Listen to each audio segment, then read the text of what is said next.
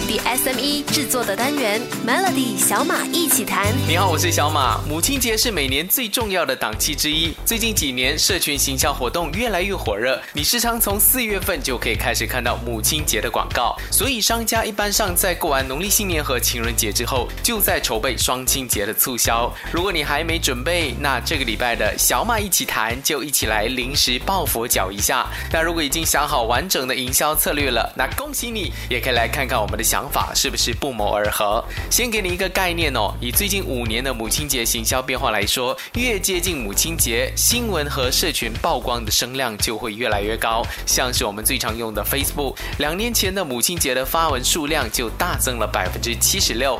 所以商家要怎么透过创意的内容，让消费者加深对品牌的印象，甚至是买你的东西呢？要送妈妈什么？大概是母亲节期间消费者最苦恼的第一个问题。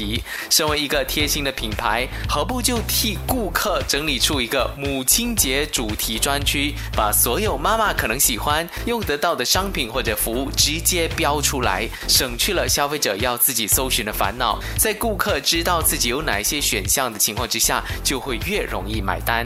这段时间呢，你在 Facebook 或者 Instagram 也应该也会看到非常多不同类型的母亲节广告。商家这个时候可以透过文字、影片来传递母亲节的讯息，让消费者能够感同身受。除了带出母亲节的感动氛围外，你也可以透过母亲节行销，再传达品牌形象，营造出贴心的、生活化的、温暖的感受。消费者就会进而愿意聆听品牌想传达的诉求，并且加深对品牌的印象。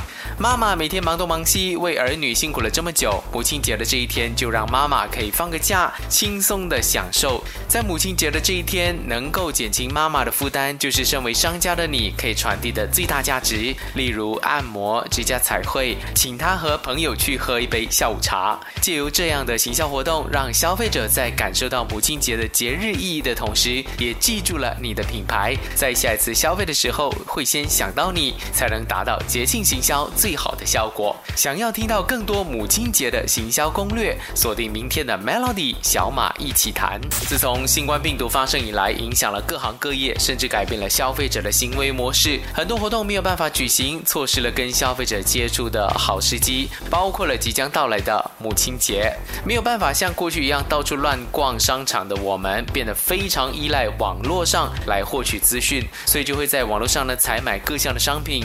如何透过网络去开发新的客户群呢，就显得更加重要了。透过 Google Trend，我们观察到，在三月底的时候，母亲节相关的搜寻量就急速上升，消费者都会提提前六个礼拜之前呢开始为母亲节做准备，不必担心，现在你听到还来得及，提早两个礼拜到一个月开始铺陈相关广告的活动，像是在你的网站、粉丝专业提早释放出母亲节的相关信息，让消费者想到要买的时候，你已经在他们的记忆里头了。而针对母亲节，消费者最想知道的就是购物优惠资讯，不管是价格、折扣、福利，可以针对你公司主打的方向，通通去做，在广告透露出这些资讯。除了一般的文字型广告以外，如果你刚好是电商网站，建议就可以使用购物广告，因为购物广告呢是以图片加文字加价格的方向来呈现，所以消费者搜寻完了之后，可以很清楚的知道你卖的商品是什么，你的价格是多少。所以点击你的网站的时候呢，购买意愿相较于文字广告来相比较的话是很高的。而母亲节的时候呢，各家厂商都会把握这个重要节庆做优惠活动，还有下广告。但是在急着做这些事情之前，或许我们更需要思考的是，如何把有效的客户名单内容在接下来的广告中再延伸做使用，又或者去创造可以让消费者愿意去 share 的内容，让消费者可以成为我们的忠实客户，让效益持续延伸。明天的小马一起谈将邀请品牌老师谢俊辉大哥教我们如何做好母亲节的品牌营销。继续锁定 Melody。著名的文学家高尔基曾说过：“世界上的一切光荣与骄傲都来自母亲。母爱是自然界最伟大无私的感情。作为儿女，我们都应该对母亲怀有感恩之情，所以就有了母亲节这个专门为母亲设置的节日。到了这一天，为了表达对母亲的爱意，很多人都会送上一份礼物，而这对于商家们来说也成为了一大商机。所以，针对对母亲节发起的营销活动也是层出不穷，并且年年都能够搞出新花样，今年也不例外。今天邀请到品牌老师谢俊辉老师，跟我们说一说母亲节的行销策略。小马你好，Melody 的听众大家好，我是谢俊辉哦。辉哥，母亲节是商家非常看重的日子，如果 SME 要在这个时候宣传自己的品牌，需要包含哪些元素才能够精准到位呢？其实我就是说，现在二零二幺年整个的趋势经过。疫情的熏陶，甚至一些改变。其实我觉得，在整个母亲节的状况，我们必须要精致化哈。为什么说精致化呢？因为其实很多时候我们会发现说，母亲节应该就是买一送一啊，母女同行啊之类的。但其实我觉得，这次的精致化，我们觉得应该是把它变成说，哎，妈妈其实也可以很时尚。